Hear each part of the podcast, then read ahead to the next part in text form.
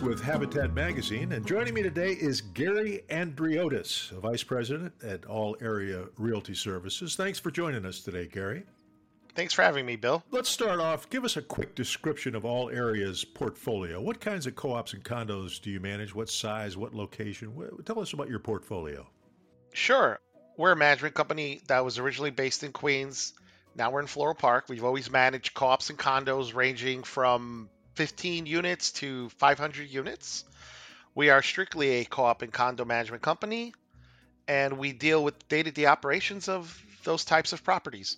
Tell me this is with the co op and condo boards you're dealing with, is there any burning issue on people's minds these days? Is there one single thing that's dominating the conversations? I would say yes, and it would be typically on the buildings that are above uh, a certain square footage. Uh, that require to do compliance with energy consumption, which is Local Law 97.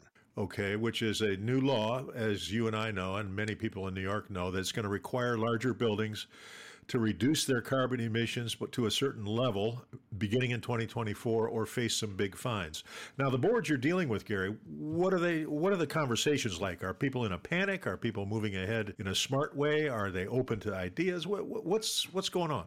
I think my boards are not definitely not in a panic. I think that's not the word to use. It's basically the main concern that boards have and the cost associated with doing local law 97. So the fear is that this is going to be a backbreaking expense. Do you share that fear or do you see ways around it? I share it if the current schedule and the current law stays as is, but I believe that it will be pushed back a little bit because the costs are too great and the project the part the projects are just too large to do in an effort to lower the fines associated with the grades that these properties are getting. What are some of the strategies you're looking at? How are people going to reduce their carbon emissions? Electrification is the big dream, of course, but that's expensive. What are some of the other lines of attack that your boards are dealing with? Electrification seems to be the way to go. I mean, we've done a few studies, as I've mentioned, in other interviews with other people who ask us, you know, for presentations for new management and they say, "Hey, what are you doing about this?" And so far our studies are showing that electrification of a boiler is the way to go because the number one culprit is the fuel consumption to the grade. I mean, right now most of our properties have converted to LED or have done new roofs which are green and try to save on energy losses from the top of the property, for example. Other projects we're looking at are windows and entry doorways and possibly better controls for the current boilers, but those don't really reduce the fine. Ultimately, the fine is what we're concerned about to the property. And uh, there are cheap alternatives, like I've mentioned just now, well, cheaper. But ultimately, the solution is to go electrification with a heat pump and those costs are significant. Right. Well, when you mention the electric boilers, you're talking about the existing heating system only powered by electricity rather than fossil fuels. You're not talking about electrifying the whole building. Right, just the boiler. And the other concern is do we have that power available to us? And many studies show that it's not even available for every property to do that. Meaning that the, the uh, wiring in the building can't handle it, or what?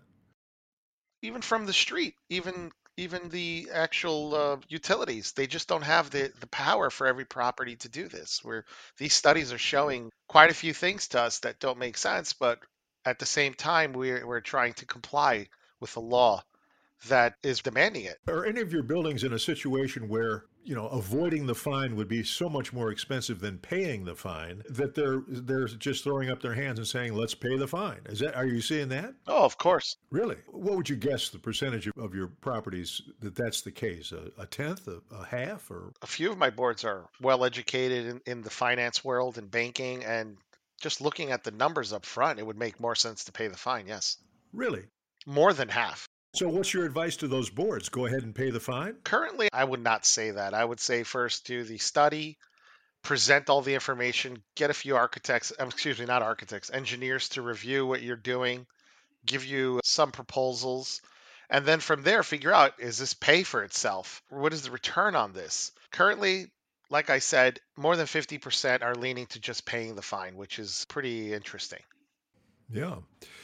Um, well, now you mentioned these studies. What, what, what, tell me what that entails. Are you hiring outside engineering firms, architecture firms to come in and look at the infrastructure of the building and advise the boards on options that they have? Tell me about those studies. Sure. So uh, I have an engineering degree, by the way, Bill, mechanical engineering degree, which I do use when as needed, something like this, for example.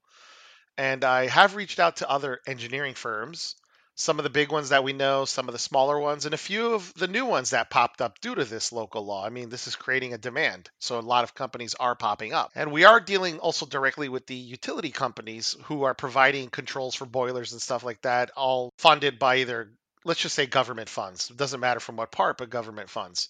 Also, NYSERDA's funding studies. So what we're doing is we're reaching out to engineers to create a, let's call it a discovery to discover what are the issues in the building whether you have commercial space whether you have you know a tall building with a lot of glass whatever the case is and break down the consumptions per location and per area. And from there give us a report that tells us hey these are the problem areas and what we think as an engineering firm what what we should do. I of course cross reference that speak to the board. The boards are very intelligent today and understand these systems as well plus you have google which helps a lot and then these reports are also funded by NYSERDA so you're not paying the massive cost of this report for example let's say it's 25000 you're paying 5000 i'm just throwing out a rough even number so you you are paying something to get this report. It's not free, but you're not paying an engineer working on this for a few months. Right. Uh, type number, basically. And you would advise boards to get that study done. I mean, that's a basic first step that they need to take. If they haven't done it by now, you have to do it. You need to figure out where your culprits are, where your problems are, problem areas. Gary, you mentioned that the uh, the studies, uh, you know, a chunk of that will be paid for by an NYSERDA grant, for example. There's a lot of money out there right now, uh, state, local, federal, the Inflation Reduction Act, designed to help buildings do this. Are you finding it it's easy to to tap into some of that money, or is are you not quite at that stage yet? We've tapped into that money already. We are using some of those funds through the engineers who who process applications to get those funds for us. You're hiring an engineer to do this work, but at the same time, making sure this engineer can help you secure these funds. It's not just management. Right.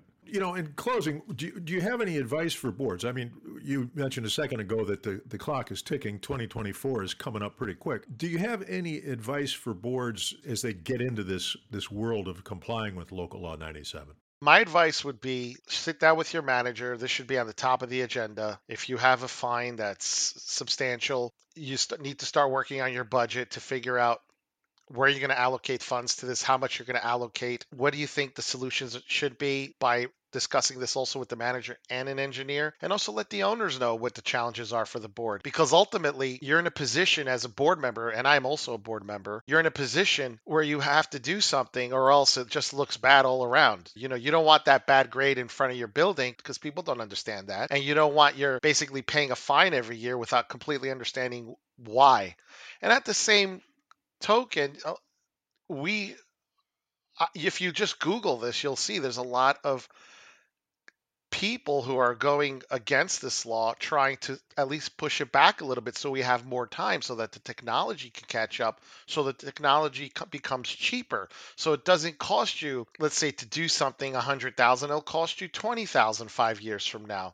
Even though inflation goes up technology gets cheaper as time progresses. We know that with computers and other you know smart cars and whatever. So that's the logic a lot of our boards are are using and should be discussed with the owners. So, in other words, uh, procrastination is not an option at this point, right? Absolutely not. Okay. Gary Andriotis of All Area Realty Services, thanks for joining us. Thank you for having me.